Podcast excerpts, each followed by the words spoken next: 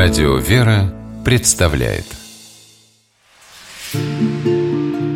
Места и люди.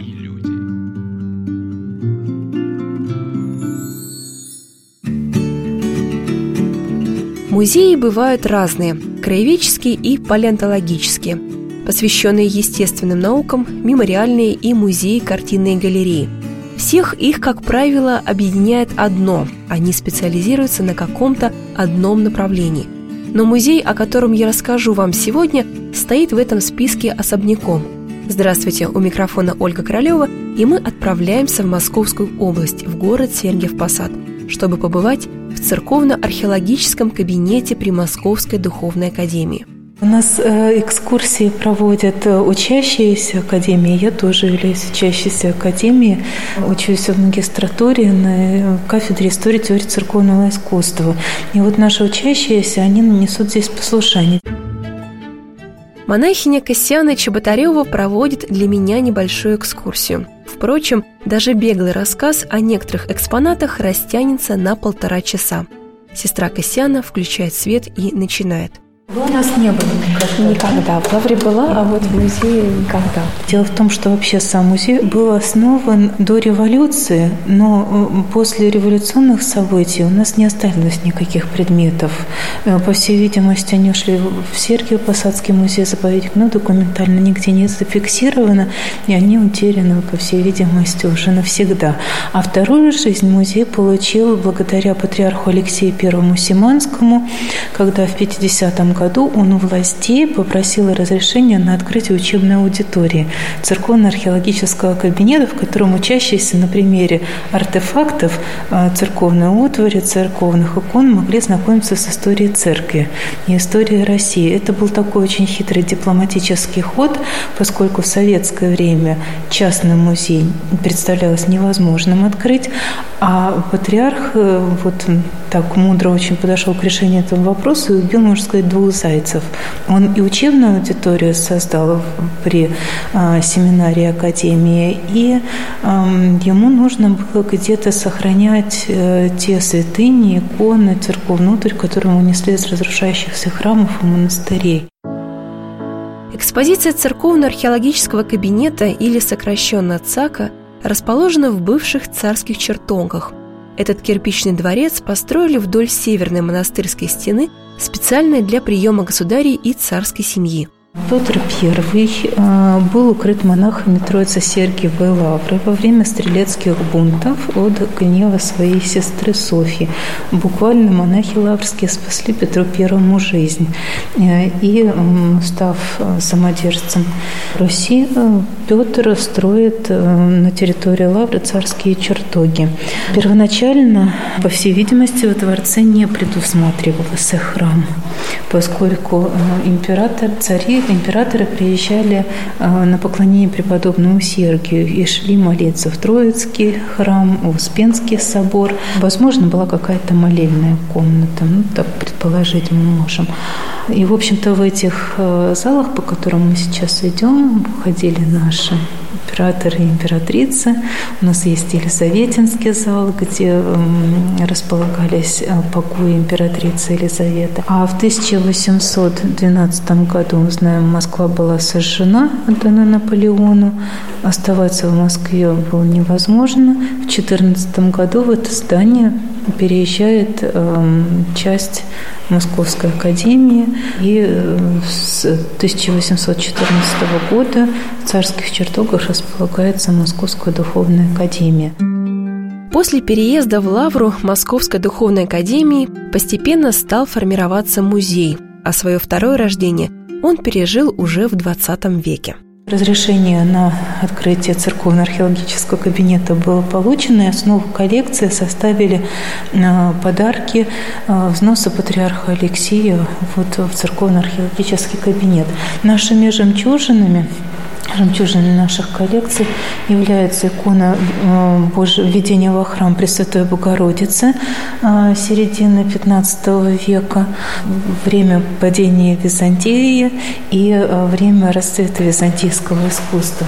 Вот на этой иконе представлена Богородица, входящая храм э, Иерусалимский, и Богородица изображена на иконе дважды. Входящая в храм, поднимающаяся по ступеням храма, и уже живущий в храме и питаемая от ангела. Вот на иконе может изображаться одновременно один и тот же персонаж несколько раз, потому что икона не преподносит нам э, события реалистично, она преподносит нам духовный смысл событий, преподносит нам догматику, преподносит смысл праздника. Песнопение э, праздника введения во храм Пресвятой Богородицы поют нам о том, что Богородица вводится в храм Божий, чтобы самой стать храмом. Божиим. И вот на иконе вот этот момент особо подчеркнут. А мне хочется отметить еще, да. что икона очень древняя, она отреставрирована, правильно? Да. Местами краска на иконе введения во храм Богородицы стерлась. По-видимому, была утрачена за шесть веков существования иконы. Но реставраторы не стали восстанавливать потери, а оставили простую доску. Дело в том, что реставрация, она подразумевает и эм, консервацию. Реставрация может быть очень разной. А сейчас эм, по законам реставрации стараются сохранить, открыть и сохранить авторский слой. Сейчас э, принято такие как бы негласные правила, когда если икона не предназначена к использованию в храме, а, а как музейный экспонат будет выставляться, то обычно открывают авторский тонкий слой и а, консервируют, оставляют недописанный. Если икона будет в храме, то тогда уже утраченные места могут дописываться. В данном случае это уникальный памятник, и поэтому здесь вот мы видим исключительно авторский слой. А ей известно ли или можно догадываться о том, откуда пришла эта икона?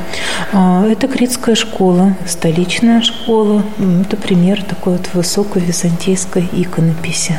Угу. А рядом Сиенская икона Пресвятой Богородицы, млекопитательница, написана она вот э, сиенскими охрами, поэтому имеет такой вот зеленоватый оттенок лика. Это местные охры, которые распространены были в Италии. А сама иконография млекопитательницы – когда Богородица кормит младенца грудью, возникла в связи с ересью докетизма. А, эта ересь утверждала, что Бог не мог действительно стать человеком. Он принял образ человека такой призрачный.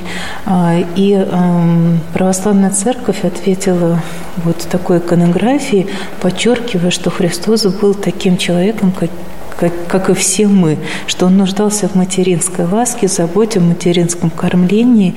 И вот на иконах э, млекопитательницы младенец кормится грудью Пресвятой Богородицы.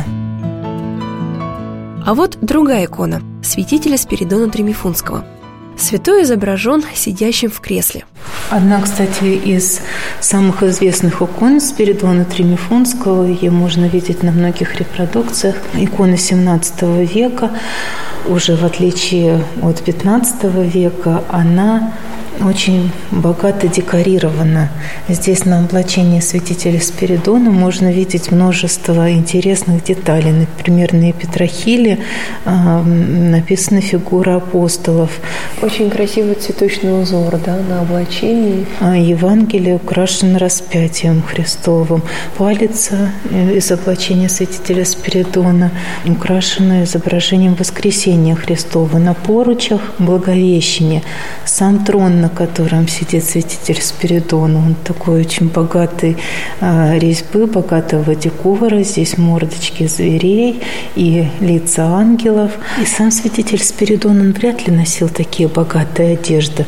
А, на самом деле он изображается в такой вот странной для нас шапочке, которая на самом деле является пастушьей шапочкой. Сам святитель Спиридон был простого происхождения и пас стада овец. А потом уже был посвящен в священное сан и в епископство. Но здесь попытка возвеличить святого, украсив богатые его одежды и всю обстановку, в которой находится. Эта икона уникальна еще тем, что имеет остатки надписи. Вообще в Византии существовала традиция подписывать иконы, хотя это 17 век, это уже пост-Византия. Ну, традицию вот эту можно наблюдать на греческих иконах. Здесь часть надписи прочитывается «Хери и Еро», рукою, видимо, какого-то иеромонаха была написана эта икона. На византийских фресках можно увидеть, например, изображение мученика, у которого именно иконописца написано на мече или на поясочке, которым а, припоясан святой. Здесь вот у подножия остатки надписи находятся. Церковно-археологический кабинет – это уникальный музей. Помимо того, что он находится в стенах Московской духовной академии на территории Троицы Сергиевой Лавры, это еще и учебная аудитория. Здесь регулярно проводятся занятия и лекции для учащихся академии, рассказывает студентка магистратуры монахиня Кассиана Чеботарева. У нас, э, во-первых, музей открыт для всех учащихся Академии. Могут прийти ну, практически в любое время учащиеся. По вечерам у нас бывают занятия для учащихся наших и даже для вообще для желающих проводим лекции вечерние. А, и к нам приходят иконописная школа для того, чтобы копировать памятники. Учеба в иконописной школе строится на копировании древних памятников. У нас э, учащиеся выбирают икону, которую они будут копировать. Иногда это фрагменты даже введения во храм, ну, каких-то других икон византийской традиции, иногда это древнерусские иконы. Вот из древнерусских икон интересно икона святителя Алексея, митрополита Московского. Это мирная икона. А, что такое мирная икона? Когда рождался младенец, измеряли его рост и ширину плеч. По этой мерке делали доску – вот, то есть в рост младенца заказывали доску и писали его небесного покровителя. В данном случае младенец родился богатырем, видим, рост его такой Какой рост? Не знаем? А, ну, здесь 60 с лишним сантиметров будет. И звали мальчика Алексеем потому что изображен святитель Алексей Митрополит Московский. Конечно, такую икону мог себе позволить только богатый, обеспеченный человек. Сейчас э, традиция мирных икон возрождается. Многие заказывают э, для своих детей такие иконы. Обращаю внимание на большую каменную чашу, стоящую на полу. Выглядит она очень тяжелой. Водосвятная чаша. Водосвятная чаша четвертый век. Ну, у нас э, точно пока не установлены данные. Дело в том, что у нас большое количество экспонатов, и э, должна вестись, э, и у нас сейчас ведется научная работа по их изучению, поскольку большинство экспонатов были получены музеем в советское время, люди часто не хотели открывать свое имя или анонимным образом приносили эти вещи патриарху, многие предметы остаются загадкой. Но ну, пока установлено, что это водосвятная чаша из Херсонеса IV-V века. Она была повреждена в советское время. Кто-то, видимо, пытался сделать из нее ну, там, цветочный горшок. Да, пробитое отверстие в днище, да, такая вот, как ее писать, э, наверное, в полметра, полметра в диаметре, ну, побольше, около метра в диаметре, такая вот чаша, видимо, с четырьмя ручками. Может быть, как-то ставили на какие-то ножки, да? Могла стоять на ножке. А, вот в Сербии я видела в храмах подобные чаши, только на ножке, но высказывались предположения, что они могли служить э, как водосвятной чашей или купили крещальной, но также в них мог э, храниться антидор. Это часть просфоры. На службе употребляется просфора, которая станет телом Христовым. Из нее вырезается агнец. И дальше над агнцем совершается священное действие, произносится молитва, и хлеб прилагается в тело Христово. А та часть, которая осталась при вырезании агнца, называется антидором. Ну, в переводе с греческого «вместо дара» вместо тех даров, которые наблюдает Христос. Сегодня на «Волнах Радио Вера» мы рассказываем вам о самом большом церковном музее нашей страны. Церковно-археологический кабинет находится в стенах Московской Духовной Академии и неразрывно связан не только с историей церкви, но и с ее настоящим. Так получается, что, выйдя из музея, сразу попадаешь в академический храм Покрова Пресвятой Богородицы – Храм Покровский возник на рубеже 19-20 веков в связи с нуждами Академии. Силами учащихся совершается богослужение в храме.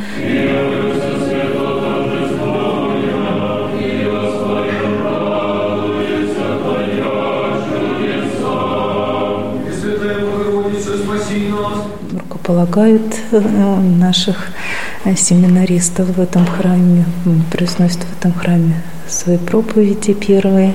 И сейчас это тоже наша учебная аудитория, наверное, даже самая главная учебная аудитория, потому что если ты не живешь богослужебной жизнью, не научишься молиться, ну как сможешь окормлять людей? А целью Московской духовной семинарии Академии является, конечно, подготовка священнослужителей – а с другой стороны, в музее несет послушание большое количество студентов Академии. Среди них, например, Алексей Рудченко.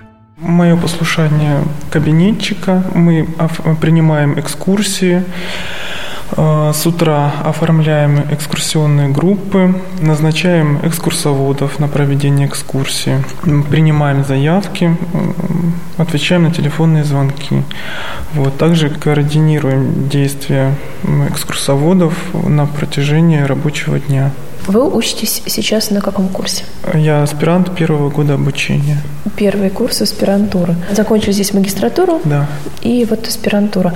А с музеем сколько вы связаны? Полгода. А до этого? До этого у меня было певческое послушание и послушание э, ассистента на кафедре филологии. Когда пришли работать сюда в, в музей, наверное, была какая-то экскурсия, все показали. Полгода назад, когда мы поступили на послушание в музей. Нам была проведена вводная экскурсия, подробная, ведущими специалистами нашего музея. Но кроме того, экскурсоводы и те, кто трудится в музее, наше обучение на этом здесь не заканчивается. Каждый понедельник у нас бывают занятия, лекции с педагогами, которые вот много уже лет трудятся в нашем музее, которые знают здесь каждый, каждый экспонат, принимали участие в приеме многих экспонатов. Есть э, любимый экспонат в музее? Есть любимый экспонат. Э, наверное, это портрет э, святейшего патриарха первого Алексея Симанского.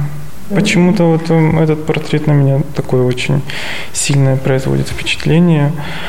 Мне кажется, автор передал очень многое из характера патриарха в этом образе. Такое у меня глубокое впечатление об этом человеке через этот портрет. Что-то новое для себя узнали из жизни патриарха? Работая здесь? Конечно, узнал. Ну вот я, например, не знал, что до поступления в, на работу в этот музей я не знал, что музей был, получил свою вторую жизнь именно по благословению святейшего патриарха Алексея. Вот, потому что именно он был инициатором воссоздания музея. Он жертвовал свои личные сбережения на приобретение многих экспонатов редких церковной старины, церковной древности, которые представляют собой очень высокую искусствоведческую ценность. Беседуем с Алексеем в зале, где обычно начинаются и заканчиваются экскурсии по церковно-археологическому кабинету. У входных дверей стоит стол – за которым обычно дежурит мой собеседник. Ну а сейчас уже вечер. Последние посетители ушли, и мы можем спокойно поговорить. Вот заканчиваете вы аспирантуру, кандидат богословия, да? Да, главная цель нашего обучения в аспирантуре – это написание кандидатской диссертации, над которой мы сейчас работаем. А о чем будет ваша диссертация? Моя диссертация о церковных наградах священнослужителей. Я описываю появление богослужебных наград в русской церкви, развитие наградной системы. Например, вот я писал магистерскую диссертацию тоже на эту тему, но у меня была узкая, более узкая тема возникновения богослужебных наград в синодальный период. Ну, вот, например, в моей работе доказывается, что все богослужебные награды, они были заимствованы из греческой церкви. То есть наша церковь, как дочерняя церковь греческой церкви, Константинопольская, если в частности, говорить, она восприняла всю полноту этой церкви. Да, конечно, наша система, она имеет свою логичную структуру, которая отличается от структур других поместных церквей. И основное развитие этой награды проходило именно в синодальный период. Этому посвящена работа. Это и вы посвящено. сейчас продолжаете? Я продолжаю, да, э, рассматриваю сейчас состояние наградной системы в наши дни и сравниваю ее с системами других церквей. Угу. Музей помогает в этом? Да, достаточно много помогает, потому что еще в магистерской диссертации, эм, в приложении к моей магистерской диссертации находятся фотокопии многих экспонатов из нашего музея. Поэтому ну, можно еще сказать, э, что сотрудничать с музеем я еще стал до того, как здесь стал нести основное свое послушание. А откуда вы родом? Я родом из Ставропольского края. Ставропольского края. Приехали сюда, сразу в магистратуру поступали? Да, я окончил Ставропольскую духовную семинарию, э, Институт дружбы народов Кавказа, и со временем принял решение еще продолжить свое обучение в магистратуре, ну а следом и в аспирантуре Московской духовной академии. А почему именно здесь? Меня с детства очень интересует э, жизнеописание преподобного Сергия Радонежского. И я всегда очень хотел поступить сначала в московскую семинарию, но в связи с особыми семейными обстоятельствами вот, мне удалось поступить лишь в Ставрополь. Параллельно я учился в светском вузе, и когда после получения образования уже не задумывался о продолжении обучения. Год я работал на светской работе, и как-то все-таки любовь к преподобному Сергию, она привела, наверное, меня сюда. Однажды я попал на богослужение в Успенский собор Троицы Сергиевой Лавры, еще будучи студентом семинарии. И вот э, это красота богослужения, величие храмов, необыкновенная история Лавры, ну и самое главное, сам преподобный Сергий, э, все это достаточно сильно меня пленило, и вот э, у меня появилось большое желание поучиться здесь. В музее есть несколько святынь, связанных непосредственно с Сергием Радонежским. В первую очередь, это сандалии преподобного. Продолжает учащийся Академии монахини Костяна Чеботарева. Сейчас мы находимся с вами перед витриной с обувью преподобного Сергия Радонежского. Обувь, тапочки или сандалии, мы их называем, были обретены на его мощах. Чудом Божьим сохранились. В советское время не были утеряны. Тапочки эти сшиты из цельного куска кожи.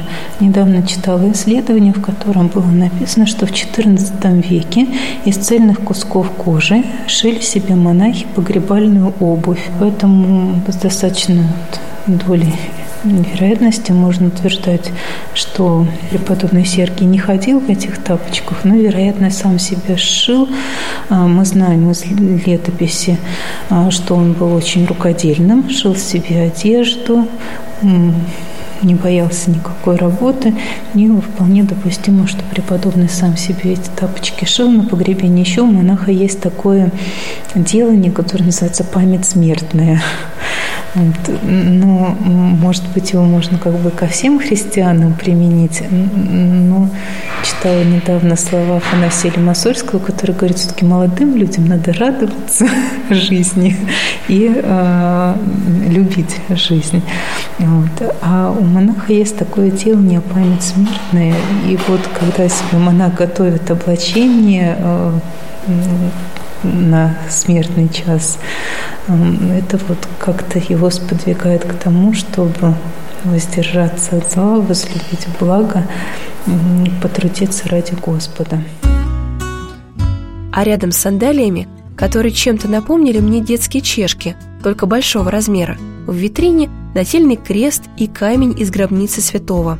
А еще небольшой железный инструмент, похожий на лопатку и покрытый ржавчиной. Это кирпич, э, на котором изображен преподобный Сергий, священномученик Панкратий. Мощи преподобного Сергия были обретены за несколько дней до памяти священномученика Панкратия. Здесь написано на кирпиче, что кирпич находился у ног гроба преподобного Сергия. Но это остается загадкой, почему что он, он делал, а, почему он там находился. Вот. Почему расписан? То есть вот кирпич находился ног преподобного Сергия, впоследствии было решено написать на нем икону преподобного Сергия, священномученика Панкратия, память которого празднуется рядом с памятью преподобного Сергия. Рядом мы, железная лопатка? Мы предполагаем, что это один из резцов, которым пользовался преподобный Сергий. Он резал по дереву, но тоже не можем не определять. Напомню, что тема сегодняшней программы – Церковный музей при Московской Духовной Академии. Ну, а мы прервемся и через несколько минут продолжим снова. Места и люди.